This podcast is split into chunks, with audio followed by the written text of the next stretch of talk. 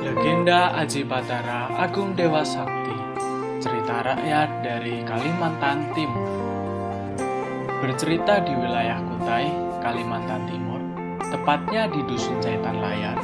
Berkat kepala Dusun Caitan Layar, desa dipenuhi dengan hasil bumi yang melimpah.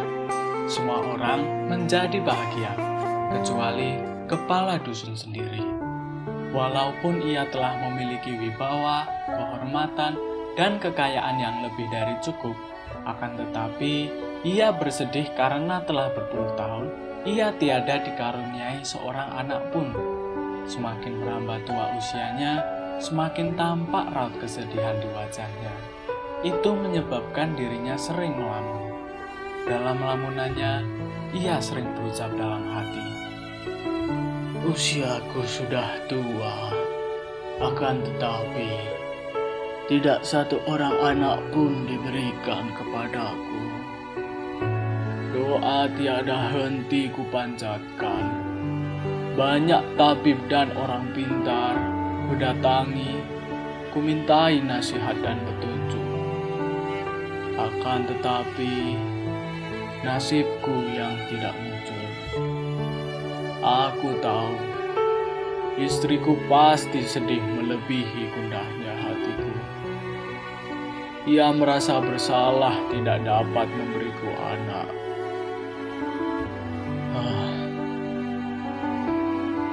Akan tetapi, apa hendak dikata? Mempunyai anak atau tidak, sungguh kebijakan Tuhan." Ucapan itu sering muncul dalam hatinya. Pagi, siang, malam, ia terus bertanya dalam hati, "Tuhan, apakah aku akan tidak memiliki anak selama hidupku?" Hingga air matanya menitik. Tiba-tiba di suatu malam, kepala dusun Caitan Layar dikejutkan oleh datangnya suara gemuruh di luar rumah. Ia dan istrinya terbangun sontak bergegas melihat keadaan di luar rumah. Anehnya, langit tampak terang, tetapi suara gemuruh tetap menggelegar dan menakutinya. Istrinya lebih takut, tubuhnya gemetar. Cepat-cepat, kepala dusun menarik istrinya untuk kembali ke dalam rumah dan segera mengunci pintu.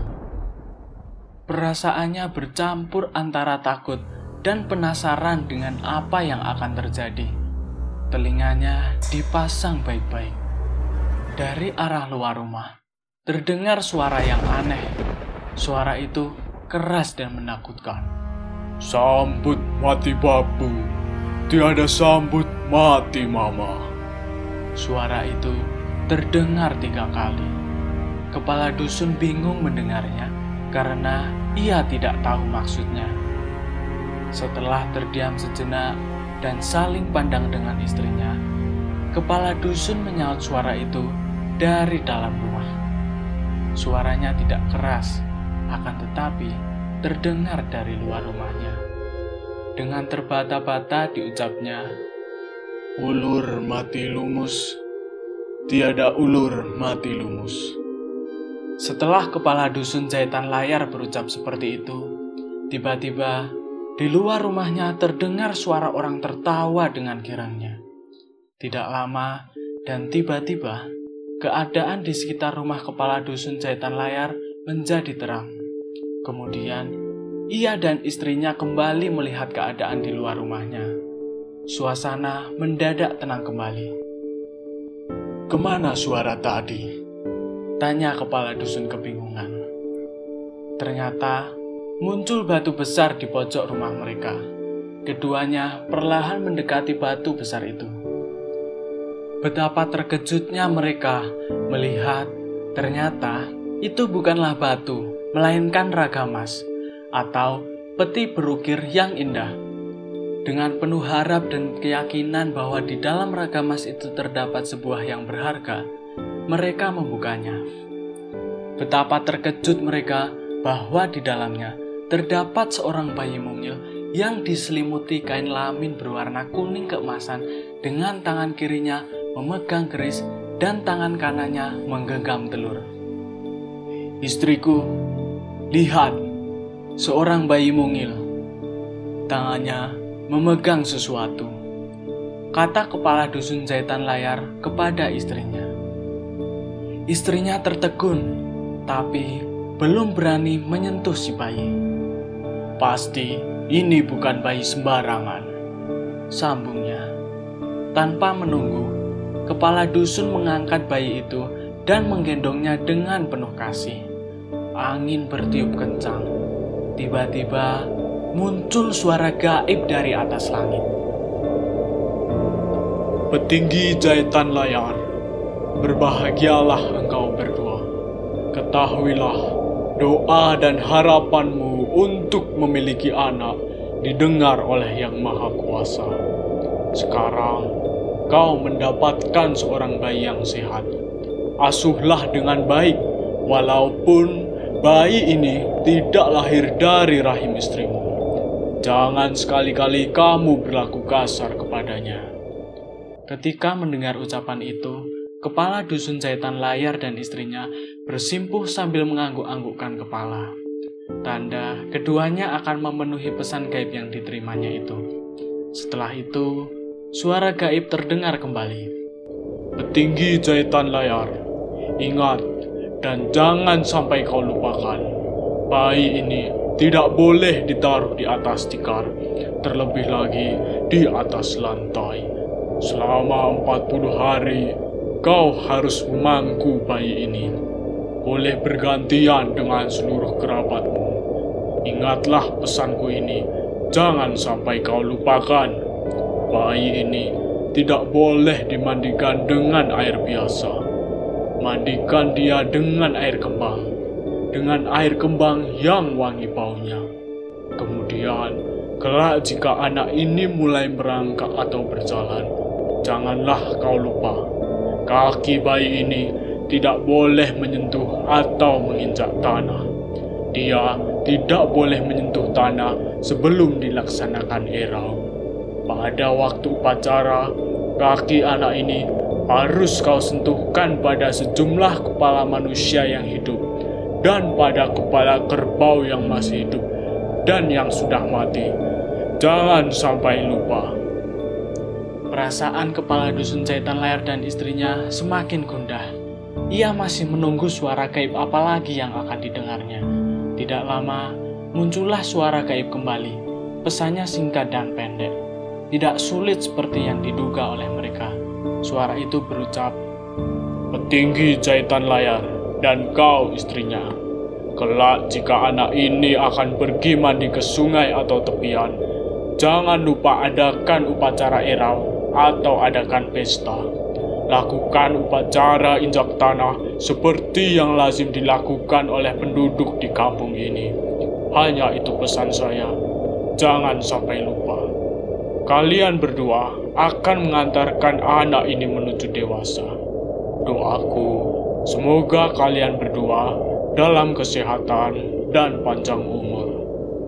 Setelah terdengar jelas, suara gaib itu menghilang lenyap tiada terdengar kembali. Mereka masih bersimpuh di tempat itu. Istri petinggi Caitan Layar tiada berhenti memandangi wajah sang bayi. Setelah beberapa lama dalam gendongan istrinya, si bayi pun menangis. Biasanya, bayi akan menangis ketika dirinya haus. Betapa sedihnya hati istri petinggi Caitan Layar. Ia sadar dirinya yang sudah tua tidak dapat lagi menyusui bayi itu. Hatinya iba melihat si bayi menangis. Bahkan, tangisnya semakin keras.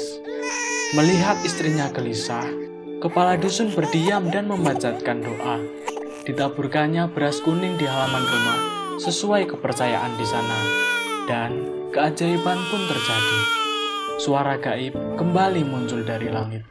Istri petinggi Caitan Layar, dengarkanlah. Susui bayi itu. Segera, lakukanlah. Segera kepala dusun masuk ke dalam rumah dan meminta istrinya untuk mencoba menyusui bayi itu dengan diiringi doa. Sang istri segera mematuhi perintah suaminya, dan ajaibnya, istrinya bisa menyusui sang bayi. Setelah disusui, sang bayi diam dan tertidur pulas. Sejak hari itu, rumah petinggi Caitan Layar tidak pernah sepi. Banyak tetangga berdatangan mengabarkan berita tentang kepala dusun Caitan yang mendapatkan bayi tampan. Berita kehadiran bayi ajaib di rumah petinggi Caitan Layar semakin tersebar ke segala penjuru. Setelah 40 hari bayi dipangku silih berganti antara kepala dusun Caitan Layar dan istrinya, keajaiban kembali muncul. Telur yang semula dipegang oleh si bayi menetas menjadi anak ayam jantan. Suaranya sudah tampak nyaring dan lantang. Kepala dusun yakin ini bukan ayam jago sembarangan. Pada suatu hari, petinggi Caitan Layar dan istrinya sedang tidur. Dalam tidurnya, keduanya mendengar suara gaib kembali. Suara gaib berucap, "Petinggi, bayimu sudah tumbuh sehat. Berilah bayi itu nama. Segera." Nama yang bagus adalah Aji Batara Agung Dewa Sakti. Nama itu akan sesuai dengan watak anakmu kelak. Jangan lupa, jangan ditunda. Kedua orang suami istri itu pun segera terbangun. Memang, pada saat itu, mereka belum menamai anaknya tersebut. Pagi pun tiba. Kepala Dusun Caitan Layar langsung menyiapkan upacara untuk pemberian nama anaknya dan mengumumkannya pada warga Caitan Layar. Setelah semuanya siap, kepala dusun Caitan Layar mulai berbicara kepada semua orang yang datang. Istri petinggi Caitan Layar duduk di samping suaminya sambil memangku anaknya. Semua orang memandang ke arah anak dalam pangkuan wanita itu. "Saudaraku, warga Caitan Layar, semalam aku mendengar suara gaib. Istriku juga mendengarnya. Aku diperintahkan untuk segera memberi nama anakku ini. Maka, aku mengundang kalian datang ke rumahku ini. Ketahuilah, suara gaib itu memintaku memberi nama anakku dengan nama Aji Batara Agung Dewa Sakti. Sekarang, kalian yang menyaksikan, anakku kuberi nama Aji Batara Agung Dewa Sakti. Mudah-mudahan anakku kelak mampu mewujudkan dirinya sesuai arti dalam namanya." Semua yang datang bertepuk tangan. Mereka senang dengan penamaan anak petingginya itu. "Sekarang, kalian nikmati makanan yang sudah tersedia. Kabarkan nama anakku kepada semua orang," sambungnya. Semua orang menyambut baik pesan petinggi. Pesta pun dilaksanakan selama 40 hari 40 malam. Kampung Caitan Layar ramai siang malam. Banyak tamu dari tetangga kampung datang. Kepala dusun masih ingat pesan yang diterima melalui suara gaib, yaitu kaki anaknya mesti diinjakan pada kepala manusia dan kerbau. Walau tidak mudah, dengan berbagai cara ia berhasil menyiapkannya. Semua kepala itu dibungkus dengan kain kuning keemasan. Barulah tangan dan kaki Aji menyentuh ke kepala yang berbungkus kain kuning itu. Pada akhir upacara, Aji Batara Agung diarak bersama menuju tepian sungai untuk mandi. Sebelum mandi, sesuai tradisi, kaki si bayi harus diinjakkan ke batu dan besi. Barulah si bayi dimandikan di tepian. Segera, semua yang datang turut mandi di sungai. Anak-anak, laki-laki dan perempuan, tua dan muda, semua mandi beramai-ramai. Setelah itu, dengan perasaan lega, istri dan kepala dusun Caitan Layar membawa anaknya kembali ke rumah. Si bayi diberi pakaian kebesaran daerah tersebut. Tempat tidurnya luas dan indah digelar. Dibaringkannya bayi itu di atas kain tilam yang cantik. Pada saat itu juga dilakukan upacara potong gigi.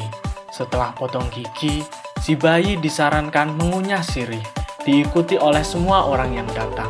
Mereka mengunyah sirih. Laki-laki dan perempuan bersirih. Sementara pesta di luar rumah masih berlangsung meriah. Banyak atraksi kesenian ditampilkan, tarian, dan aneka makanan. Hingga pesta pun usai pada malam hari itu. Pada pagi hari, petinggi jahitan layar masih menyediakan makanan untuk para tamu, terutama untuk tamu dari kampung tetangga, juga tamu pembesar negeri lain. Semua menikmati makanan yang dihidangkan. Setelah makan, semua tamu berpamitan kepada kepala dusun. "Paduka, kami mohon pamit. Saya mewakili semua yang hadir di rumah ini. Berterima kasih atas sambutan yang baik dari Paduka Petinggi. Kami berharap anak Paduka tumbuh dewasa. Paduka juga pandang usia. Semoga kita dapat bertemu kembali." Petinggi merasa terharu menerima pujian dari pembesar negeri sekitar. Ia semakin senang kepada anaknya. "Baiklah, tuan-tuan. Selamat jalan. Semoga selamat sampai di kediaman masing-masing. Salam hormat kami sekeluarga sampaikan kepada keluarga tuan-tuan. Saya juga meminta maaf jika ada kekurangan dalam penyambutan dan pelayanan kami." Begitulah petinggi menyampaikan ungkapan perpisahan. Kemudian, salah seorang pembesar berkata, "Tidak ada yang kurang, Paduka. Terlebih lagi, semua orang mengagumi anak Paduka. Aji sangat tampan. Pantas dan layaklah anak Paduka jahitan layar kelak menjadi orang terhormat. Kami yakin kelak anak Paduka akan menjadi pemimpin besar, pemimpin seluruh negeri. Izinkan kami meminta diri." Begitulah pembesar berpamitan. Petinggi berharap kelak anaknya menjadi pemimpin yang cakap. Aji Batara Agung Dewa Sakti pun tumbuh sebagai pemuda yang gagah dan tampan. Badannya bertambah tegap dan gagah. Kulit tubuhnya kuning bersih. Sorot matanya tajam penuh wibawa. Sebagai pria dewasa, ia ingin mengembara, ingin pergi keluar kampung mencari jodoh hidupnya. Kepala dusun jahitan layar tertawa kecil mendengar keinginan anaknya untuk mencari jodoh. Dengan nada datar penuh harapan, ia berkata, "Anakku, kamu sudah dewasa. Gadis yang menjadi jodohmu sudah disiapkan Tuhan. Hanya masih dirahasiakan tempatnya." Setelah mendengar penjelasan ayahnya, Aji tersipu. Akan tetapi, di hatinya, ia merasa senang dan bangga. Ia akan segera bertemu jodohnya. Selanjutnya, Aji berkata kepada ayah dan ibunya, "Aku akan mengembara mencari jodoh pendamping hidupku. Aku harus mencari dulu limau setangkai 7. Limau itu tidak ada di jahitan layar. Dimanapun adanya, akan ku cari. Semoga ini petunjuk bagiku untuk menemukan jodohku." Kepala dusun pun menganggukkan dan berkata, "Benar anakku, di kampung limau itu berada, disitulah kemungkinan besar engkau temukan jodohmu. Berangkatlah, ajaklah pelayanmu agar menemanimu sepanjang perjalanan." Segeralah Aji berangkat bersama pelayannya. Tidak lupa ayam jago kesayangannya dibawanya pula. Mereka pun tiba di sebuah kampung.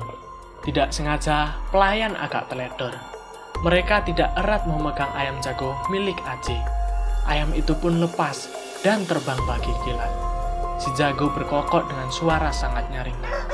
Kedua pelayan mengejar kemanapun ayam jago itu berlari, takut Aji akan murka.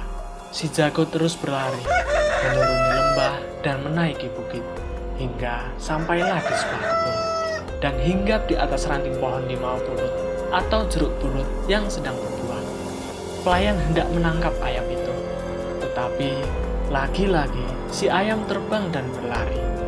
Ketika melihat jeruk purut itu, pelayan mengambil 7 tangkai sesuai pesan Aji. Dari atas pohon limau, mata kedua pelayan melihat ke dalam rumah. Dilihatnya gadis yang amat cantik. "Umurku sudah cukup tua, akan tetapi baru kali ini aku melihat gadis secantik ini." Mata mereka memandang gadis itu hingga tak berkedip. Ketika melihat kedua orang itu, gadis itu melemparkan tabung pinang ke arah mulut mereka berdua. Dengan cepat, kedua pelayan itu sadar. Pelayan menyadari telah berbuat salah karena telah mengambil limau tanpa meminta izin dulu. Maafkan saya berdua. Saya bersedia dihukum atau membayar limau yang saya petik ini. Keduanya duduk terpaku, wajahnya menuju tanah. Gadis itu meminta mereka mengembalikan limau yang telah dipetik kedua pelayan tersebut, karena limau itu sangat berharga baginya. Ia juga meminta kedua pelayan untuk segera pergi. Jeruk telah dikembalikan kepada gadis tersebut. Sepanjang jalan, mereka teringat kecantikan gadis yang baru mereka lihat tadi. Sampailah keduanya di tempat Aji duduk. Keduanya berkata, "Tuan, di kampung Melanti ada putri yang sangat cantiknya. Ayam jago Paduka masuk ke dalam rumahnya, yakni rumah petinggi dusun tersebut. Ayam itu tidak mau keluar karena telah akrab dengan ayam milik putri yang ada di rumah itu. Tuan harus mengambilnya." Aji tidak mau berpikir lama. Ia segera pergi menemui petinggi dusun itu.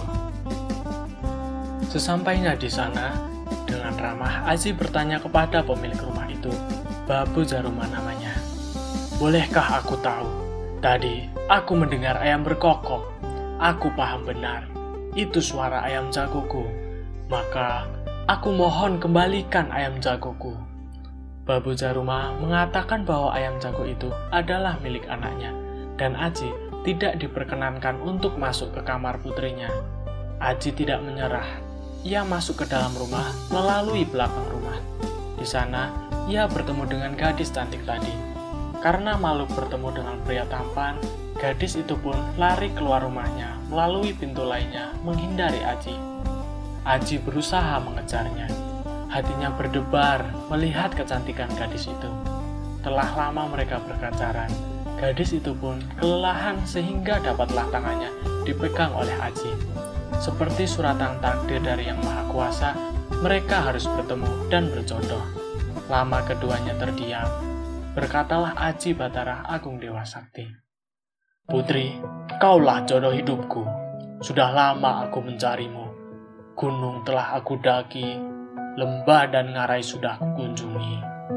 Tuhan mempertemukan aku denganmu di sini, di rumah petinggi Hulu Dusun. Aku ingin menikahimu. Kita hidup damai di negeri ayahandaku." Gadis itu pun masih terdiam. Lama ia tidak berkata-kata, akan tetapi dalam hatinya sungguh mengagumi pemuda itu. Setelah cukup lama, putri itu pun memperkenalkan dirinya adalah Putri Karang Melenu. Ia menerima lamaran Aji Batara Agung dengan syarat agar dirinya membawa orang tuanya untuk bertemu dengan orang tua putri. Aji Batara Agung Dewa Sakti sangat gembira. Ia lega dan bersuka cita. Katanya kepada Putri Karang Melenu, "Putri, aku senang sekali. Baiklah, aku hendak pulang dan bertemu dengan ayah dan ibuku."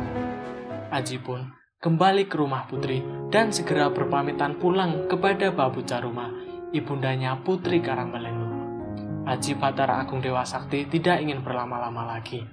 Ia segera berjalan meninggalkan Hulu Dusun dan meminta restu kedua orang tuanya bersama si jago dan pelayannya. Sesampainya kembali ke Dusun Caitan Layar, Aji segera memberitahu orang tuanya bahwa ia telah berhasil menemukan pendampingnya. "Ayahku, juga ibundaku, anakmu telah mengembara jauh beberapa hari. Tuhan telah memberikan jodoh bagiku. Ananda bertemu dengan Putri Karang Melenu di rumah petinggi Hulu Dusun. Maka segeralah ayahanda mengirim utusan untuk melamarnya. Putri Karang Melenu bersedia menjadi istriku asal ayahanda yang melamarnya. Bagaimana pendapat ayah?" Ayahnya sangat senang. Sebentar lagi dirinya akan memiliki menantu. Begitu pula dengan ibunya. Berebutlah mereka tentang kapan akan berangkat ke Hulu Dusun untuk mendampingi Aji meminang putri. Hari yang tepat pun telah diputuskan. rombongan pembawa barang pinangan sudah disiapkan. Mereka berangkat menuju Hulu Dusun.